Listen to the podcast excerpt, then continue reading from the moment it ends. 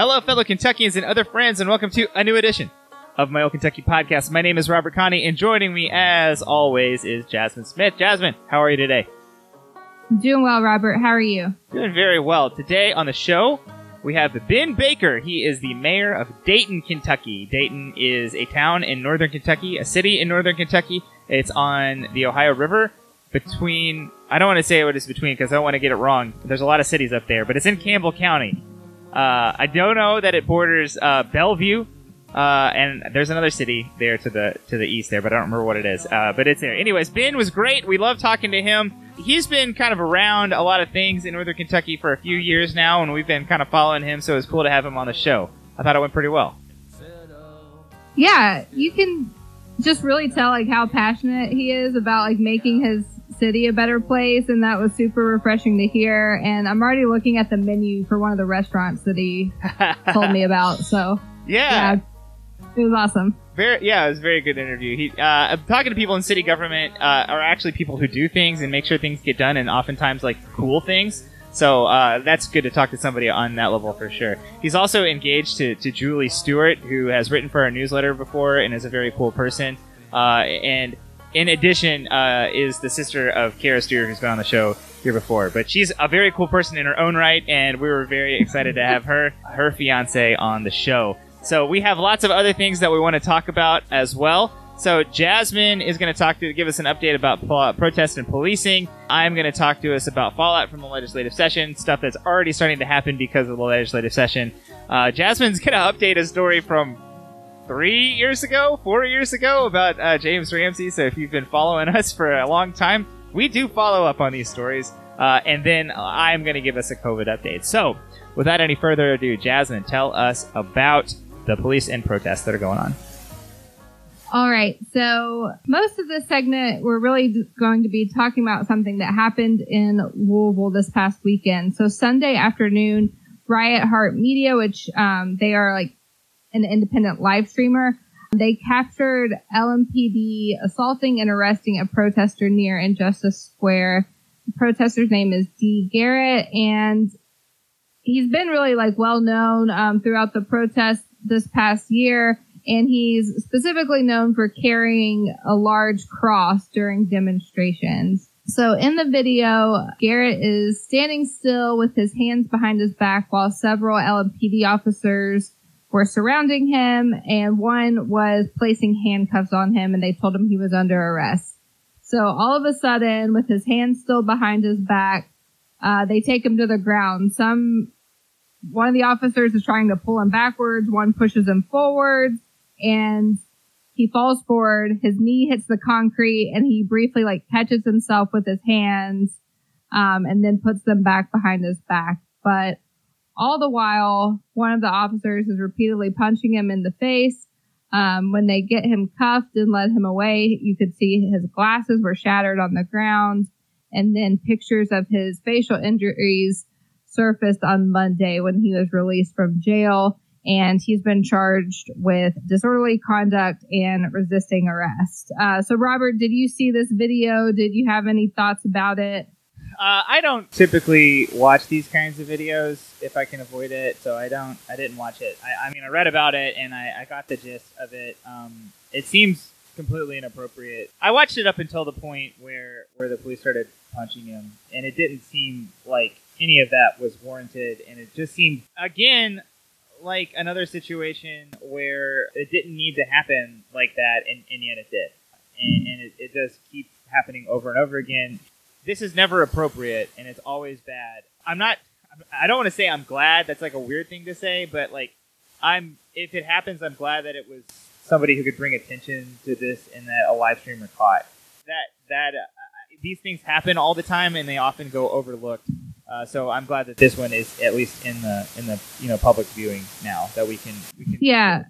I think these videos are like really difficult to watch. They're traumatic for some people to watch, especially traumatic for black people to watch, but they're really important because we we don't know what the police is doing otherwise, you know. Yeah, exactly. Um and you know, the George Floyd case is the biggest example of that. We saw the statement that the Minneapolis police put out, and then a video is filmed that shows something completely different. And that's why these videos are important. Oh, yeah. Um, but yeah, it was definitely like tough to watch it happen. Um, and it seemed like the issue was that they couldn't get handcuffs on him. And he said, like, I have broad shoulders and I couldn't like get my hands together behind my back. Councilman David James like spoke on this afterward and said like, yeah, sometimes that happens with broad shouldered people. And what you do is you put one set of cuffs on one hand and then join it with another set of cuffs on the other hand to like make create more space so that it's more comfortable. Um, so there are clearly alternatives when, when someone's hands can't like come together behind their back. Yeah, I, I, and just going back a second, I, I don't want to insinuate on any level that I'm, I, I'm, I didn't want the video to exist. I think it's super important that these. Oh no, I know you understand that, but I also get like not wanting to watch these things happen. Um, but, but, but like recognizing that it's important that we have them. yeah, absolutely. Uh, and I did also want to mention, as we're talking about David James, um, he is the council president, but he's also a candidate for mayor of Louisville Mhm. and also a former police officer. So has both the context of knowing probably how to handle arrests like this as a police officer, uh, and also is probably talking about it because he is a police officer uh, uh, who is a black person who is running for mayor. So yeah, that's maybe that might be relevant here. sure. And um, so after the incident happened on Sunday, the new LMPD chief, Erika Shields, gave a statement and said that what happened raises serious concerns and is not consistent with LMPD training. She stated that LMPD will open an internal investigation for the officer who punched Mr. Garrett and one for the on-scene supervisor. Um, but neither officer have been named. So um, I, I guess it's like a pro to see like a statement being made quickly and that they'll open investigation. Um, but I do think I wish like that they would release names in these situations as well. Sure. Yeah, that makes that would make sense. So protesters held a march through the Highlands on Monday evening, the day after this happened, and D. Garrett was present. Um, police showed up in riot gear and had what was reported um, as tense exchanges with protesters before protesters eventually marched back to the square. I don't think that there were any arrests that I know of or anything like that. Um, and then on Tuesday, they marched to a home in J Town that they believed was the officer who punched Garrett. And I couldn't find anything that like confirmed that or said whether it was or wasn't the officer. Um, so I'm not really sure if they went to the right place or not. And it actually is kind of surprising that um, that information isn't out there at this point. Yeah, yeah. Uh, I, there, I, I, I would assume if the perpetrator of somebody who punched somebody in the face four times and then was under investigation, uh, if it was anybody else, we would probably know who it was at this point. yeah, exactly.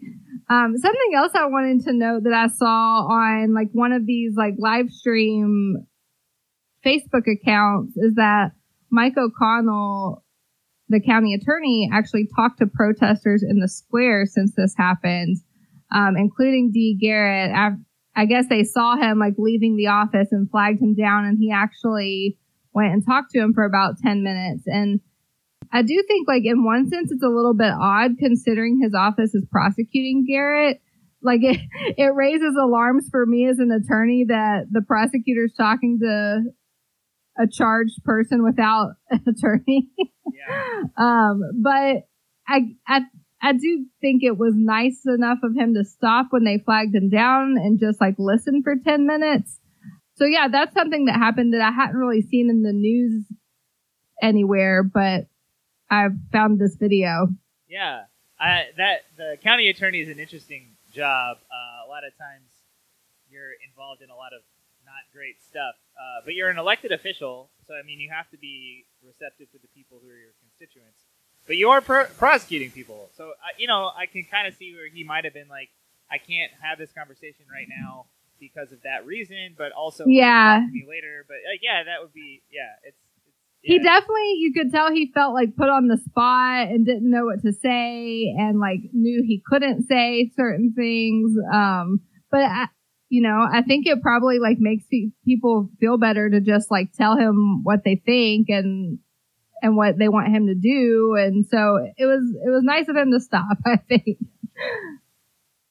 And then the last piece on this story is that um, our Democratic minority leaders, Joni Jenkins and Morgan McGarvey, put out a joint statement condemning the assault and also highlighting a need for civilian review boards to have subpoena power, which uh, the reason this is notable is because that's something that did not get done during the legislative session. It was on the docket and it might have gotten done, but they kind of ran out of time. And it was also tied up with other. I think that bill had a couple of other things that weren't as great uh, involved with it. hmm It did. Hopefully we get a clean bill that gives civilian review boards, uh, you know, subpoena power next year.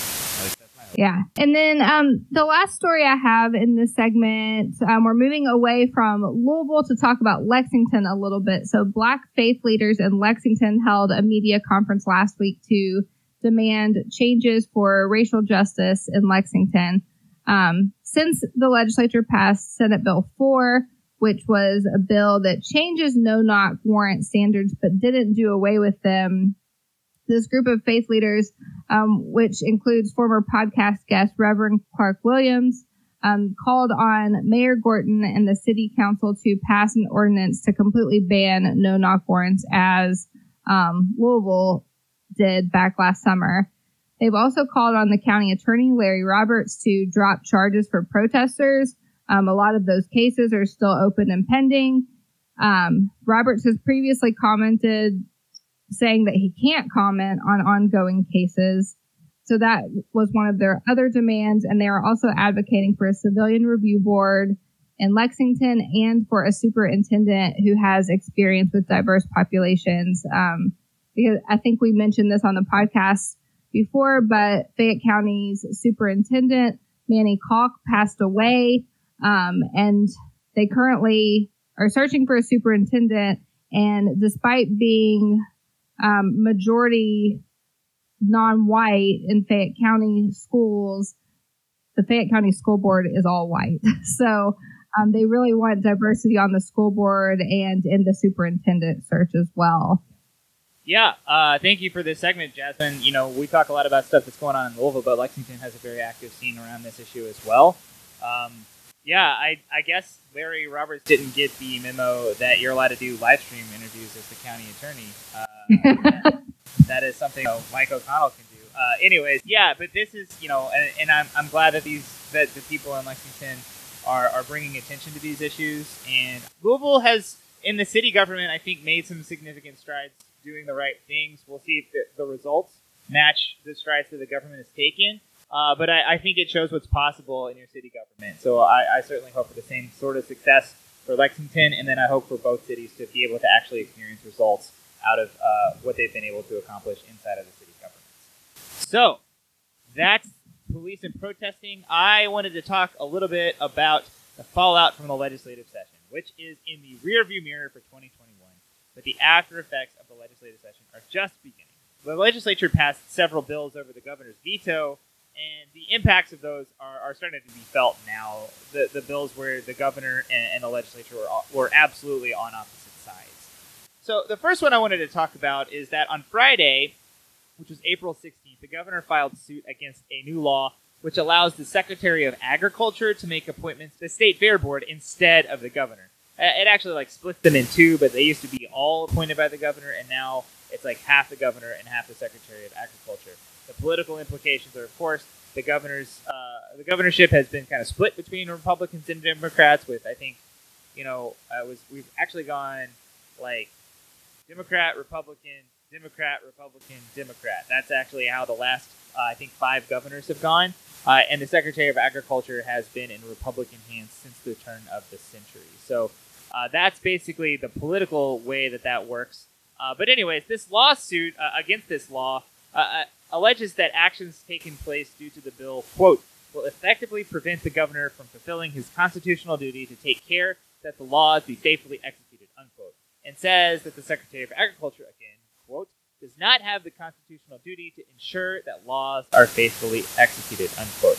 So, I mean, Jasmine, it seems like a pretty straightforward, like, executive power suit that they're asking the judicial branch to, to kind of play the referee between the, uh, the, the two parts of the executive branch, right? Yeah. Yeah. Or I guess between That's what it is. the executive branch. Yeah. All right. So Ryan Quarles, who is our Secretary of Agriculture, he responded by saying that the lawsuit was quote, un, was quote unprecedented. Unquote. So uh, that I, I don't really know if it's unprecedented. I think we have lots of precedents for governors suing uh, for bills that they they don't like, going back to the the last uh, governor and his disagreements with the legislature, uh, and then also some some lawsuits that Andy Beshear filed when he was Attorney General. Uh, and anyways, Ryan Quarles did call for the lawsuit to be defeated, which is unsurprising. Uh, yeah, and then he did say old habits die hard in reference to Beshear when he was the Attorney General, often suing the state government. So WDRB, in the write-up of this, uh, they kind of pointed out some of the the interesting facts about the fight between the Fair Board and the governor's office. Which first, the original sponsor of the legislation uh, is Representative Richard Heath, who's from out in Western Kentucky, and he was one of the people appointed to the Fair Board after the change in the law, which is interesting. And second, that the governor's office has been, quote, sparring, unquote, with the Fair Board about extending the contract of Kentucky Venue's CEO. So that's the guy who runs the Fair Board and the Yum Center and a lot of other places as well. This person who is the current CEO, he was appointed to that position during the Bevin administration, and I think that they're slowly getting to the point where there are more Beshear appointees than Bevin appointees on the state fair board, and this man will probably be out of that job. But uh, that's kind of the inside baseball as to what's going on here. So, Jasmine, are you interested? Are you are you uh, surprised that this was the first fight that that uh, Governor Beshear picked uh, about the laws that came out of the 2021 session? I mean, I didn't know it would be like this specific bill, but I, I think like the theme of the 2021 General Assembly was limiting executive power. And, you know, he's already filed one lawsuit over some of the COVID bills um, that are similar arguments about separation of powers and the take care clause. Um, so this is like just another one of those. So I'm not surprised um, that it was filed. And like I think the Republican like talking point of all of this has been like we can't legislate because of Andy Beshear.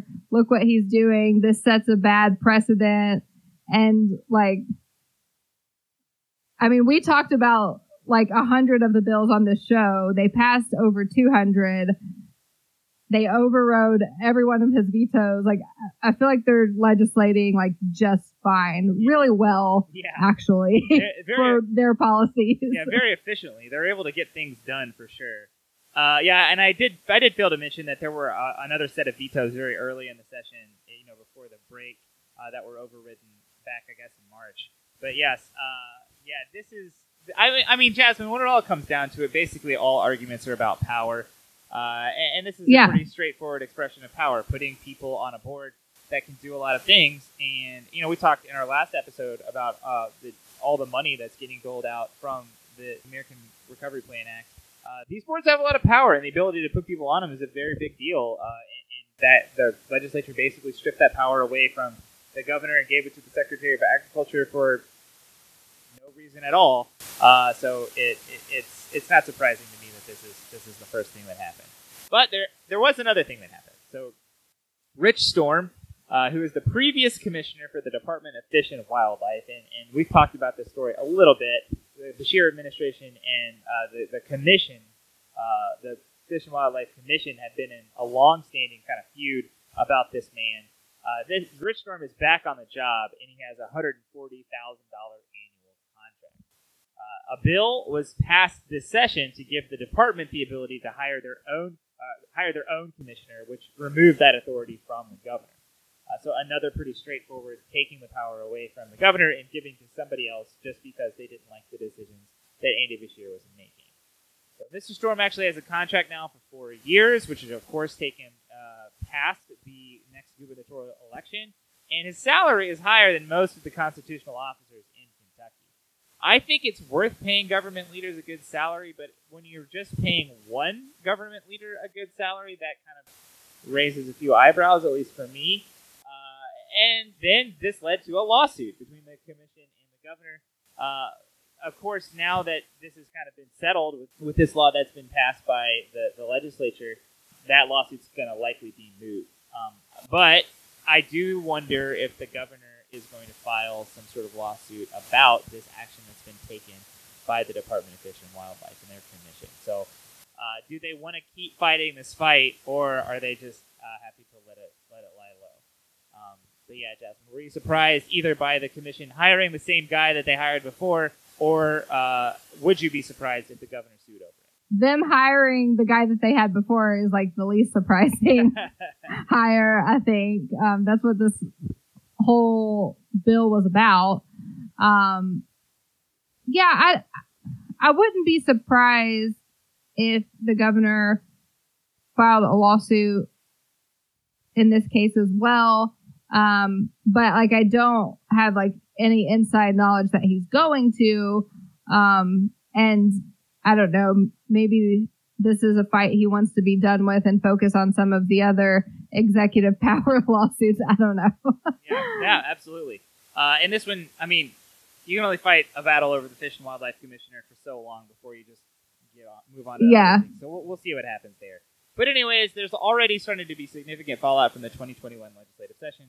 Jasmine, tell us what we need to know about former University of Louisville president James Ramsey. Yeah, this is a kind of random throwback story. Um, so it's it's been a while since we talked about this, but former U of L president James Ramsey was back in the news, and just like the briefest recap, James Ramsey resigned as U of L's president in the summer of 2016, and he also resigned from the U of L Foundation a few months later. Then in 2018, the University of Louisville sued Ramsey and other administrators for allegedly depleting the university's endowment to fund excessive spending and also to pay um, some very high salaries. James Ramsey and other administrators, um, namely his chief of staff, Kathleen Smith, were making a lot of money from the foundation alone. So the lawsuit deals with his work for the foundation, and it's alleged that those donations were used for those salaries that I just mentioned, but also for like risky and inappropriate investments. Um, so U of L sued for about $80 million in damages, but there was a settlement on the table that seemed likely to happen in January of this year. However, the reason we're talking about this today is because Chris Otts of WDRB reported last week that the deal broke down um, because the U of L Foundation would not agree to tell the IRS that it did not pay excessive compensation to Ramsey and others from 2010 to 2016. Um, so, because the foundation made excessive compensation claims to the IRS, James Ramsey and Kathleen Smith could be exposed to a lot of money and liability for those excessive compensation claims. So that was like and, the settlement was basically going to say that like U of L would admit that they paid too much, uh, which would then like reduce the li- like personal liability on the people they paid too much to. But they didn't want to do that, which leaves them kind of like in danger of having a lot of money uh, that they could then have to pay back. Right? Am I understanding that correctly? Yeah. So, I mean, basically, like when you're settling a case, if you're the defendant, you want the plaintiff to release any other claims they have, you know. Right. Um, and the U of L Foundation did not want to agree to release this claim about excessive compensation with the IRS. Gotcha. So that's the whole thing. The proposed settlement was private, but the reason that we know about it is because WDRB had sources that said that the settlement wouldn't even come close to covering what U of L and the foundation had spent to pursue the claims. And the reason it's coming out now is because the other, there are other defendants named in the lawsuit other than Kathleen Smith and James Ramsey. And those defendants are ready to settle. They want to finalize the agreement and be done with it. But Ramsey and Smith's potential IRS issues have held it up for everybody else. Oh, Um, so it looks like that lawsuit is going to keep on trucking uh, unless they can come to some other kind of agreement. It, it's not really even close to going to trial. They haven't even been deposed yet, I don't think. Um, so yeah, that's where that stands. Well, this story is just crazy. I, you know, we thought we talked about it a lot back in like 2016, 2017, 2018 time frame, and it is it's just a huge mess and continues to be a huge mess even all these years later. Even the proposed settlement, like U of L doesn't really like come out doing well from it, Yeah, at least according to WDRB sources. So, um, it, it, it feels like that they're mostly just like trying to do it on the principle of the thing, which is fine. yeah. Uh, but yeah, it's just man, U of L and U of L Foundation uh, created a huge mess, and it's been a decade to clear it up. It sounds like so. We'll be here talking about it the whole time. Uh, but before we get to our interview with Ben Baker, I did want to give a bit of a COVID update. Jasmine said it was a long COVID update, but I'll do my best to get through it pretty. So Kentucky's number of cases last week was mostly flat. There were a few more cases than the week prior, but uh, you know fewer cases than the week before that one. We were down, down, down, down, down for like 12 weeks. Then we went up, then we went down, and now we're back up slightly. Uh, even though we're pretty flat, our positivity rate is ticking upward slightly, which is worrying uh, as a leading indicator. Uh, leading indicator indicates that it could get worse in the future. As of kind of the beginning of this week, it kind of hovered around three and a half percent. It was actually down during uh, a lot of the other, uh, a lot of the intervening days, and I'm going to look it up right now. Uh, it was 3.39, so it actually is kind of going back down a little bit.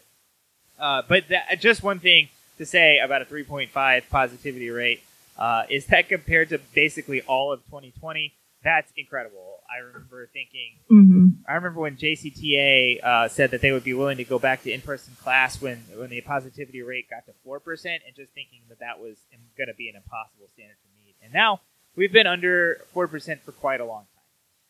All right, so uh, you know, even though our cases ticked up slightly, there are still only 11 red counties. Uh, two are in the southern Pennyrile, Todd and Logan counties. Uh, I, I think Todd and Logan County. Todd County is my favorite shape of a county. It's kind of like a like a fun trapezoid. I you know so that's Todd and Todd and Logan down there in, in the southern Pennyrile, and then nine counties throughout eastern Kentucky: uh, Harlan, Wolfe, Powell, and Menifee, uh, Morgan, Bath, Lewis, and Mason, and then also Bracken County. So six of those eleven red counties are actually uh, counties that border other states.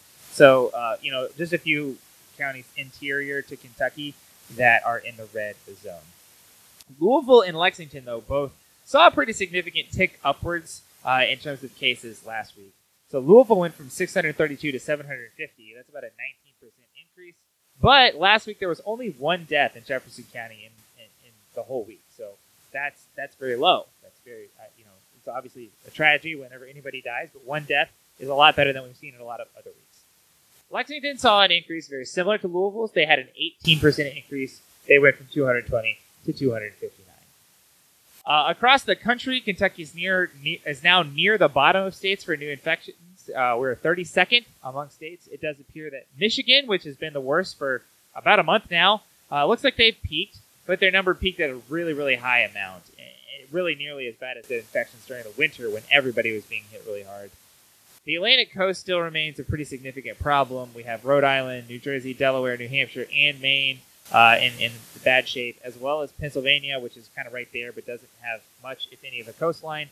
And then two other states are kind of popping up as concerns now uh, Colorado and Florida. And I think it's really bad that those are states that are having a bad time because they are states where people like to go to visit. So, hmm so be careful if you go to Denver or Destin. so those are two other bad states. Uh, Kentucky only vaccinated 85,000 people last week. Uh, part of this is likely because of the pause of the Johnson Johnson vaccine, but regardless, that's the lowest number of vaccinations since early February.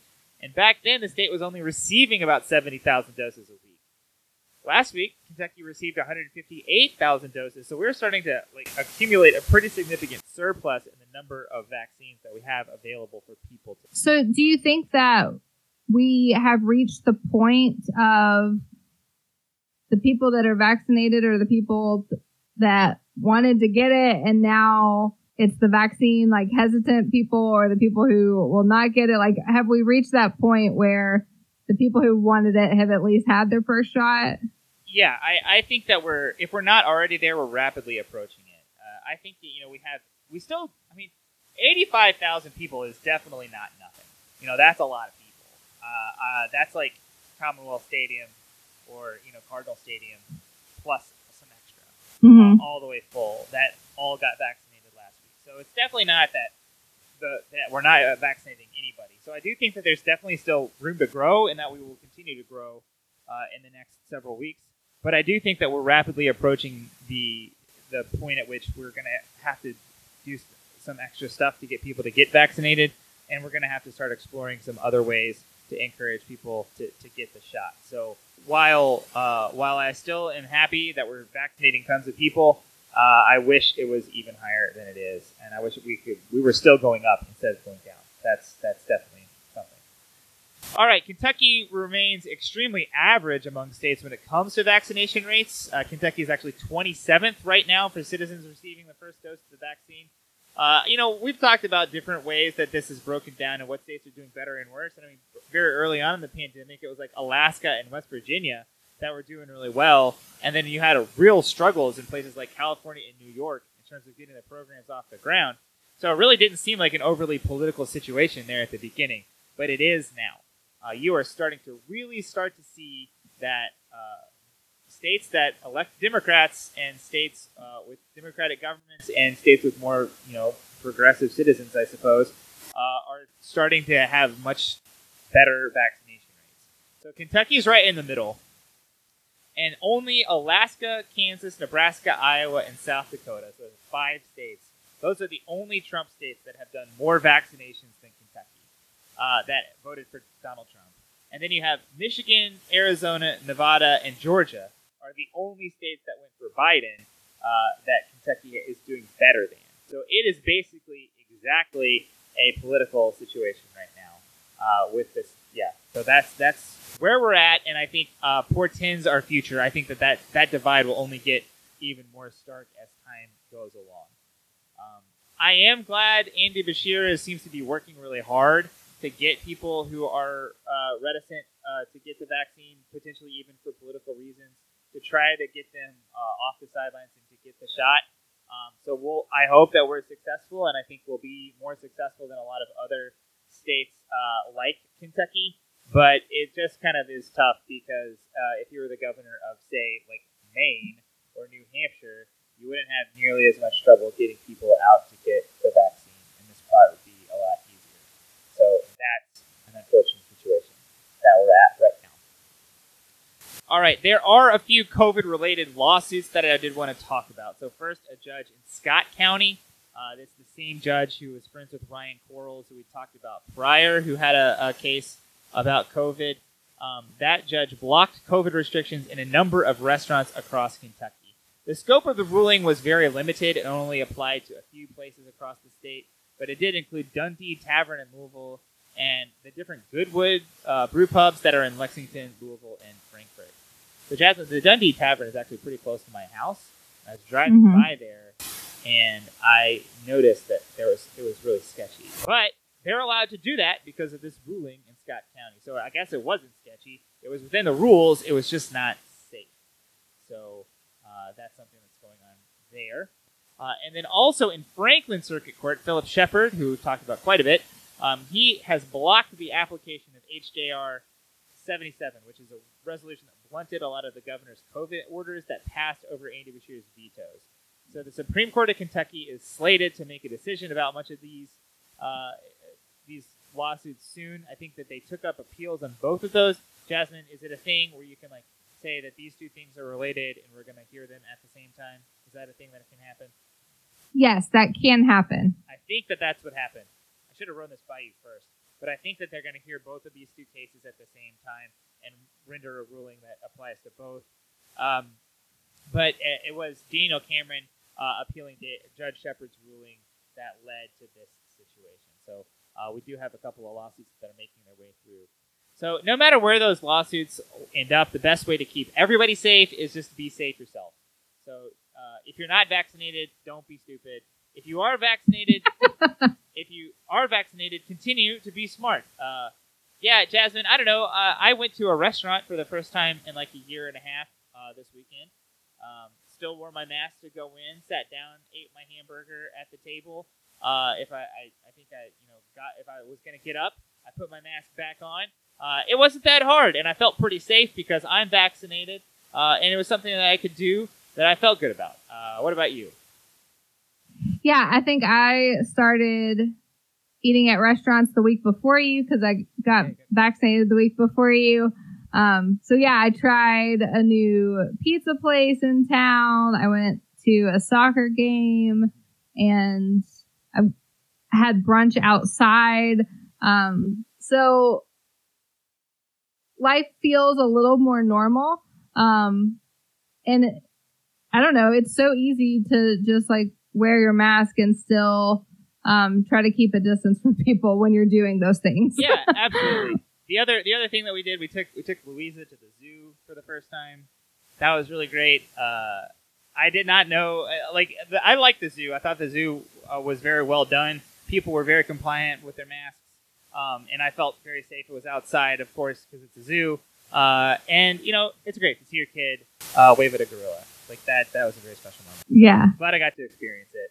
Uh, so that's a, you know, I'm I'm glad we're we're able to start doing things again.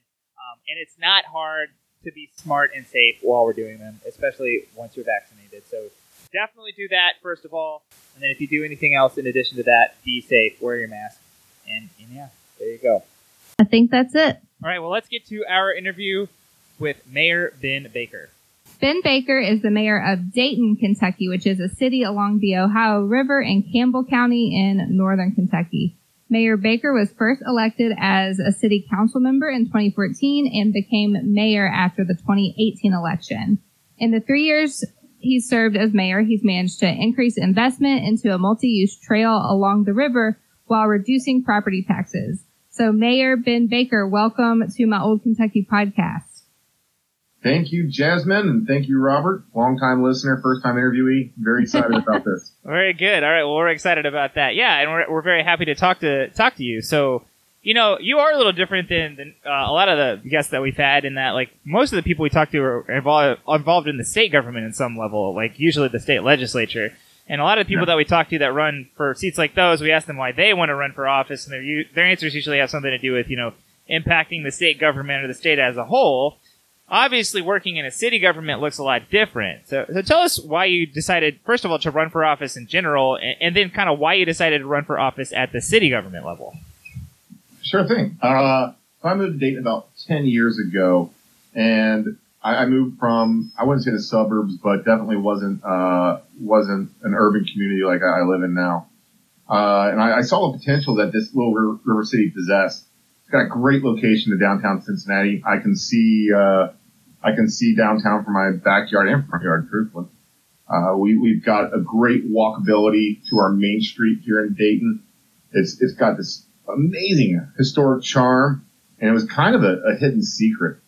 And so I, I kind of wanted to, to, scream about our little secret, you know? Mm-hmm. Uh, I saw that running for office would be a good way to make our neighborhood a better neighborhood and, and provide a more visible impact quicker than I would if I were uh, running for any higher office. Uh, and I didn't really have any intentions on running for any higher office, truthfully. Uh, yep, go ahead. Uh, yeah, but uh, 2013, Dayton City Council, it was very divided. I started showing up to these meetings, and I'd, I'd spend more, watch them spend more time arguing with each other and actually getting improvements to the city and, and bettering its citizens. And they literally argued over where to meet at. They literally argued over what day was Halloween. They, one guy wanted to celebrate it on a different day, and, and so they come down to a council meeting or a council vote.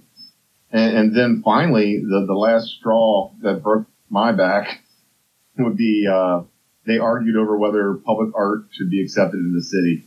And that wound up costing, uh, the city about $10,000, uh, in, in money that we spent on the artist that never was used. So that was the day that I realized I'm going to run for city office. I'm going to run for public office, you know? So I've worked in the past a lot with Kentuckians for the Commonwealth. Uh, we've got a great organization up here with Joe Gallenstein and, uh, and Dave Newton. And they, they pointed me in the direction of, uh, Secretary Grimes. And she, she provided me with, uh, this, this crazy Excel sheet that I spent months pouring over. And I went out and just started knocking on doors and letting people know, Hey, I'm running for, for office. And in those couple months leading up to the office or the election, I knocked on probably 90, 95% of the doors. A lot of people saying this is the first time somebody running for office has ever even talked to me. And, and that overall has, has been very good for me to continue to do that. And I've won three elections straight as most vote getter on all elections. But to, to answer your question, Robert, you asked me why run for city versus anything else. A, I didn't want to run for anything else.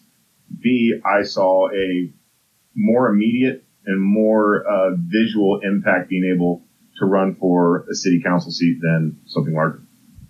Awesome. That's a very good answer. Uh, I, and I do totally hear you in, in terms of what you're able to impact right away. I also uh, love all mentions uh, of Joe Gallenstein and Dave Newton on this podcast. They're friends from way back. Uh, I was in Lexington at the same time that they were, and did a organizing buddies of mine as well. So I'm glad that you're connected with those guys. I didn't know that ahead of time, so that's cool. Um, Very but, powerful force. Yeah. Oh man. More, yes. Absolutely. Uh, but but a few years ago, I, I, Jasmine, you you remember this? We talked to Lisa Willner, who's a state rep uh, from Louisville. Uh, and, and, you know, she at the time when she was running for state representative, she was on the JCPS school board, and we asked her kind of the opposite question of you: is to like, why are you leaving this position where you can actually get things done as like a Democrat on the Louisville school board to take this job uh, in Frankfort as a member of a super minority that you're going to have trouble getting anything done at all? Uh, and she gave like a really passionate answer about like how much more power uh, there exists in Frankfort versus uh, versus a, a, city government. So, you know, while understanding that there's a ton to get done that you already named there, are you ever frustrated with the level of control that you have versus what, what gets told to you uh, in Frankfort? Actually, I, I'd probably say quite the opposite as far as as what we can do and and again make those immediate visual impacts. I have a, a really great city council and, and, have had for some time now. Uh, they're they're progressive, they're they're forward thinking, and we're, we're getting things done. We're seeing houses get rehabbed. We're seeing main streets being revitalized. And these types of things are, are easy when you have a, a city council that is kind of on the same path. So we're, we're really moving the city of Dayton forward and what a difference six years can make now that we all realize that Halloween is on October 31st. Yeah, that's very important. My birthday is actually October the 30th, so I always hated it when they moved it because sometimes it fell on my birthday, and that's the worst. You know, you don't want to have a holiday as the same day as your birthday. So I, I fully support October 31st every year, which is a, clearly the most important issue in the city government. Uh, right. Uh, so one of the things about Dayton is that it, it's part of the Northern Kentucky region. And, and there's lots of cities uh, and you know counties and neighborhoods and all kinds of small little political entities uh, some not so small. Uh, you know, Covington's one of the largest cities in the whole state. Newport's not too far behind them. Um, there's a there's some you know larger cities up there as well compared to the rest of Kentucky. Uh, but tell us what it's like being the mayor of Dayton uh, in a place that has such a strong regional identity. Um, how has it been trying to establish uh, you know an identity as the city of Dayton amongst all the rest of that? Yeah, that's a great point. It seems like every uh, northern Kentucky, you could walk a block and, and meet a new uh, new city council, a new mayor, uh, new form of government. Really, if you look at Newport and Covington versus how we operate, but Dayton is always kind of been like the the Soho of northern Kentucky. Awesome buildings. We've uh, we've got this really great uh, artist community. You mentioned uh, Scott Basler uh, earlier tonight uh, about him running the lodge. The lodge is a recording studio here and artist space in the city that welcomes folks in to to, to uh, collaborate and, and build art. And one of the things that we've had built out of that was the platinum Talking Is Hard album by Walk the Moon. That was recorded right here, written right here in the city of Dayton. And we've also had a group in here called Sofa Burn. They've got the Breeders, uh, Kentucky's favorite uh, Daniel Martin Moore, Jeremy Pinnell records out of Dayton, Kentucky, and even Jack White has been known to walk the streets of Dayton because of these connections.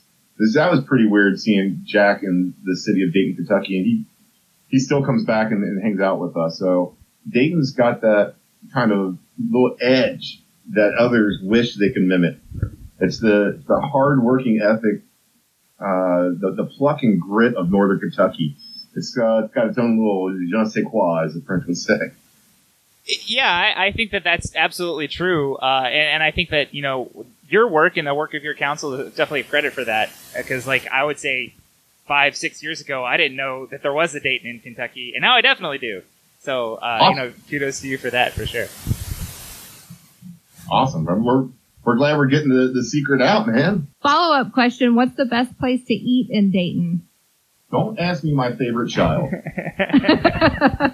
we Dayton has been very, very lucky in the last few years to have some great uh, restaurants pop up.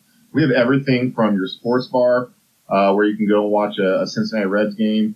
Uh, that's hometown heroes. We have uh, this little uh, taco truck that's born the brick and mortar called Taqueria Nogal that is is one of the finest, uh, most authentic Mexican dishes that you can get in, in the region. We've got nice date night spaces like Trotta's where you have a white tablecloth and they have a, a piano in there.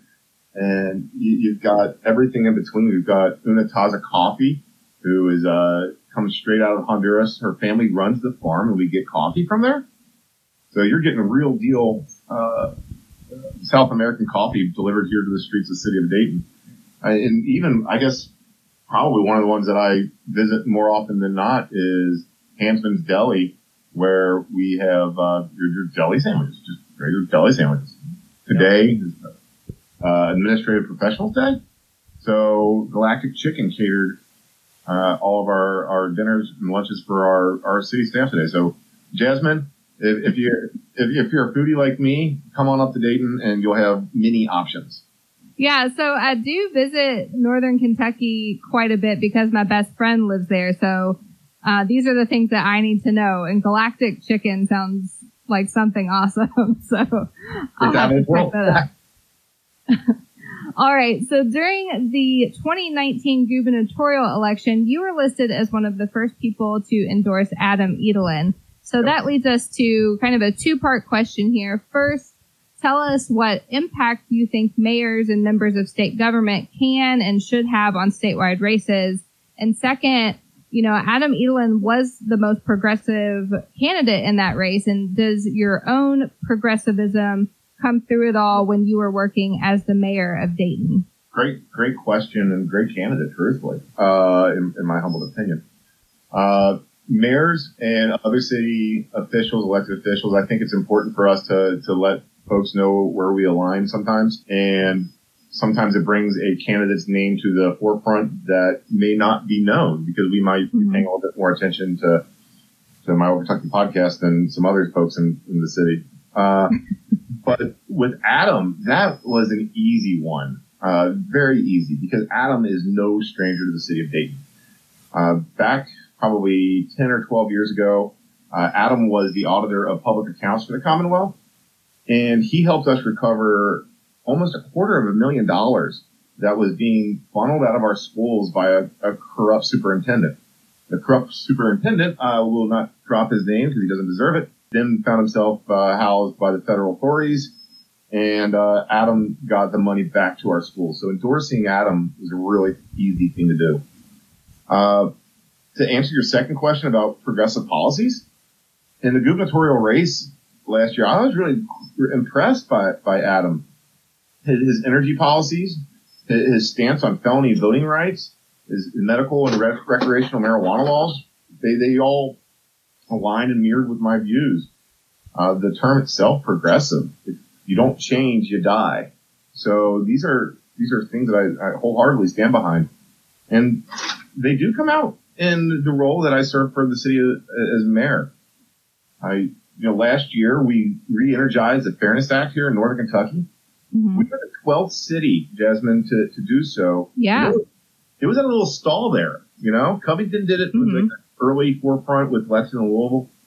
Uh, and then it just kind of stalled uh, at around 10 or 11 cities. And then uh, I, I, spoke with some folks and said, Let, us get this going in Dayton because Dayton's such a welcoming city. It really is to everybody.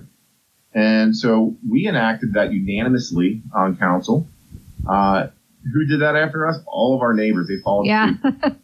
You, you, saw the, the dominoes dropping on that one? We uh, we actually had Chris Hartman, who's the director of the Fairness Campaign, on our show, and he gave us pins. And I think Dayton had just passed it, and it was like you know twelve cities with little stars uh, in Kentucky mm-hmm. on the pins, and they were out of date almost Im- immediately uh, because there were so many cities in northern Kentucky. Now they have to have like a little insert for all the cities in northern Kentucky that have passed it. Yeah, after we passed that, Bellevue, which is our neighbor to the the west, uh, then that's one of the ones that you can walk across the street and be in a new city. Uh, Highland Heights, Fort Thomas, Newport, they all followed suit and, and kind of got in line, uh, which they should. It's, it's, a wonderful ordinance. And unfortunately, we have to do it city by city and not statewide. But, you know, also in the, the role of mayor, uh, we work with the city's police department. And I've worked with our police chief who's, who's very proactive to make sure that everyone's being treated fairly. Uh, that profiling does not occur, uh, that officers are trained not to do so, and that we have clear escalation paths that are in place for use of force to to hopefully uh, stop any type of unfair uh, violence in our city. So those policies are do come out in the mayor's role, and I, I think it's important that other mayors throughout the city, or I'm sorry, throughout the state, uh, enact and, and kind of follow. Yeah, so talking about some other office holders in Northern Kentucky, so, you know, we've seen a lot of turnover in the past few years, and it's one of the only areas of the state where the two parties actually seem to be able to compete at multiple levels. Um, so tell us about the different political partnerships that have emerged in the past several years in Northern Kentucky. You know, like who do you work with the most at the state and federal levels? It's, it's a very interesting makeup up here about as far as D and R. You know, if you look at uh, registered voters in the city of Dayton, you have a lot of Democrats because we, we are again that that working class, fucking grit city. Uh, then you go a little south of the county and, and you have you know rural cities that, that may be a little bit more red leaning. Uh, but that being said, we, we get both sides of the table. Uh, and here in Northern Kentucky or in in Dayton, my state representative is Rachel Roberts. Uh, she's a very well-known Democrat, very progressive. Uh, and on the other side of the house, we have uh, Wil Schroder, who is a little bit more blue, red leaning in, in some of his policies. But that being said, the city has a lot of needs. We have a lot of wants. And I represent 6,000 people. So I have to reach across those lines. I have to, to invisible those aisles and put aside any type of partisan politics and do what's best for those 6,000 folks that I represent. So I've worked pretty closely with, with both Rachel and Will in those instances, whether it's road repair or whether it's COVID relief fund or, or whatever it is. And, you know, I've had dinner in the backyard of Rachel's house and Wil Schroder and I are going to go fly small airplanes together here soon. So it's important to, to, to work those aisles. Absolutely. Uh, don't tell him you know us. He actually, I don't know. He used us in a, in a, a debate once with Rachel, so that was that was interesting. Well, since I already tweeted about it, you might know. Yeah. All right. Well, there you go.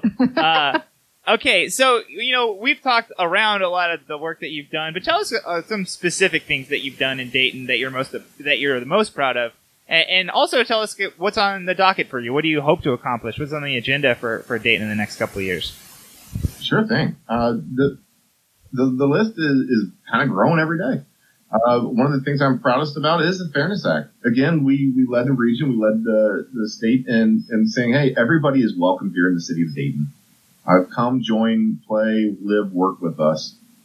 Uh, that that was very important.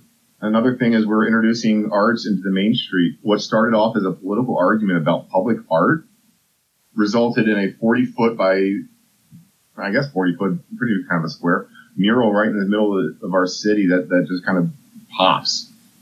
Uh, we lowered our taxes, and Jasmine, I know you noticed you mentioned that in the, the, introduction.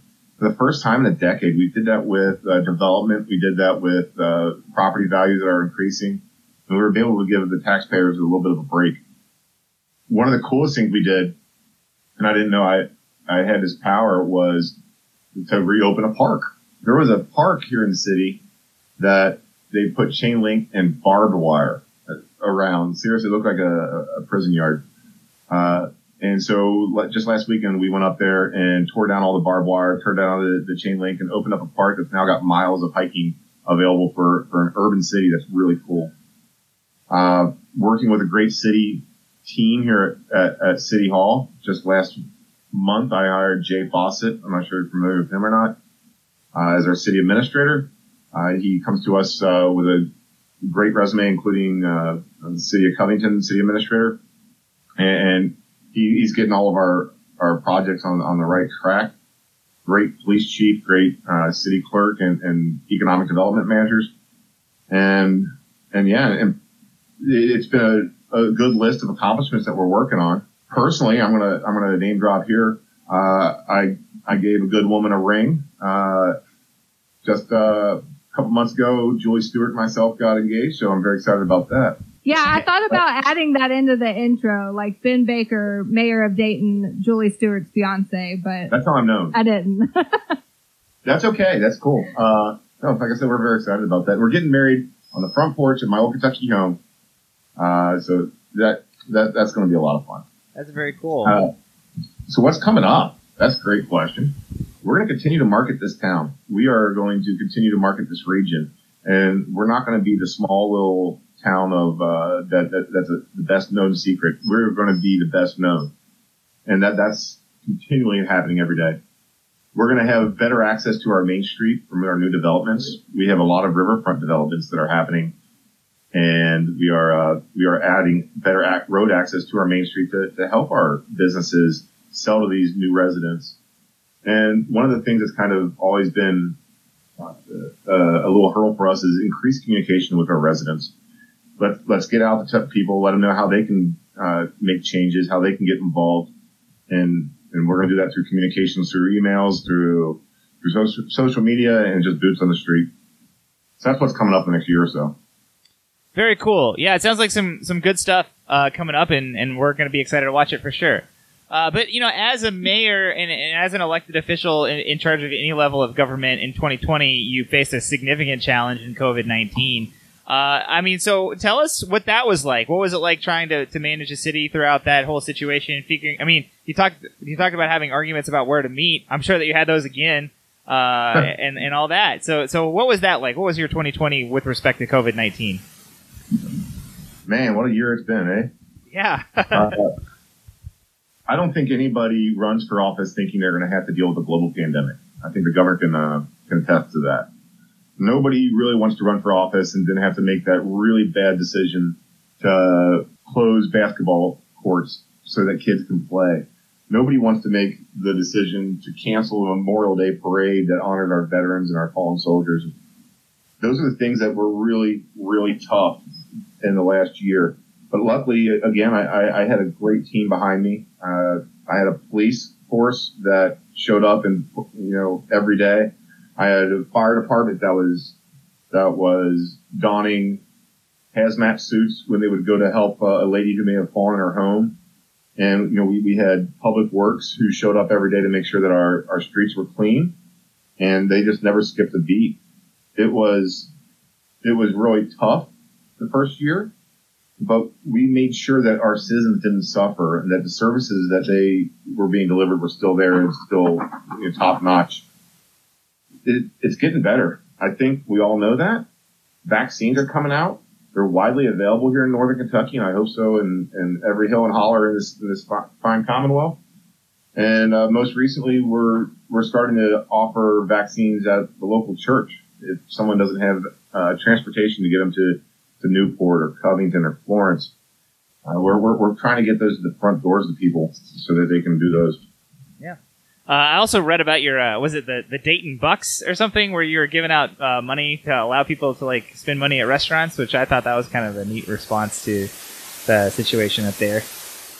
And I just Yeah, that was cool. yeah, I agreed. Was that you guys, or maybe that was I don't know. Was that somebody else, or was that did you guys do that? That was us. That's All right, okay. yeah, Uh, so what we did was we sent out a postcard to each resident, each household in the city. Uh, and it was five dollars of Dayton dining dollars. And what that meant was they could take it to any restaurant because those were severely impacted by the, the, the virus. And they could spend that five dollars. But that five dollars turned into twenty really quickly because five bucks will get you not too terribly much, but it gets you in the door. And then they spent twenty. So the economic impact of of that program was greatly greatly uh, accelerated. yeah. I just I always appreciate when people come up with innovative solutions to serious problems. And uh, yeah, we talked about your restaurant scene up there also, and doing what you can to protect it in the midst of this horrible tragedy is something that you know definitely needed to be done. Uh, but we also wanted to talk a little bit about you know the um, the racial reconciliation process and, and and kind of the protest movement that has occurred a lot in 2020 as well. And we we track this all over the state, and of course we're here in Louisville, which has seen a significant movement for you know more than a year at this point.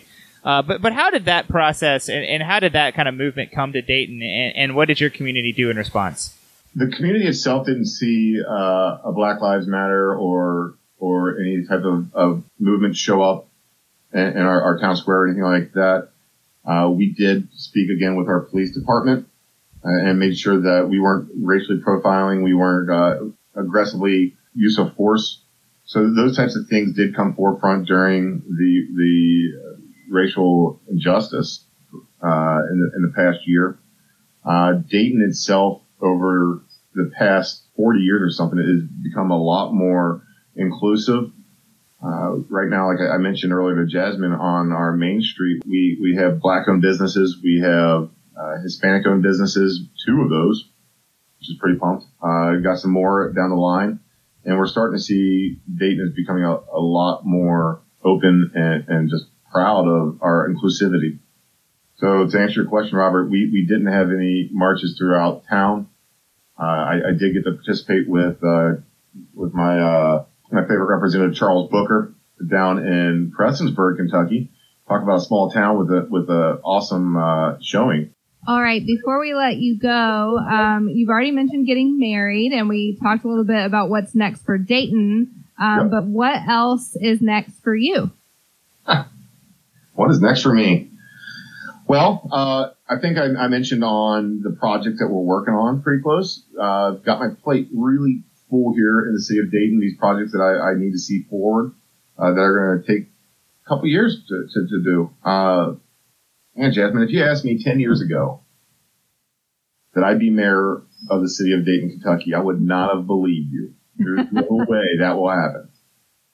And now people are hinting uh, statewide races or county-wide races. I mean, I don't know, man. What's next for me? Six o'clock in the evening. I guess dinner's next. sure, absolutely. Well, yeah, that's a that's a good answer. That's the best answer that that we the answer we get most commonly, I think. Uh, so we'll Yeah, no be, one ever wants to answer that Well- question. we'll we'll be sure to be we'll we'll be paying attention though. We'll we'll we'll we'll leave it at that. So, all right. Well, thank you very much for joining us. We really appreciate it. Robert, Jasmine, it's been an absolute pleasure, and I really appreciate the work you do for the Commonwealth. All right, thank you, Jasmine. How can people get a hold of us? They can find us on Twitter and Instagram at my old KY pod. They can like our Facebook page and listen to our podcast on the podcast app of their choice. We also have a newsletter with our show notes that comes out on Fridays. You can subscribe to it at forwardky.com slash email. And we have a Patreon page where you can support what we are doing for as little as a dollar a month. You can do that at patreon.com slash my old Kentucky podcast. All right, everybody. Thank you for listening. We will see you next week.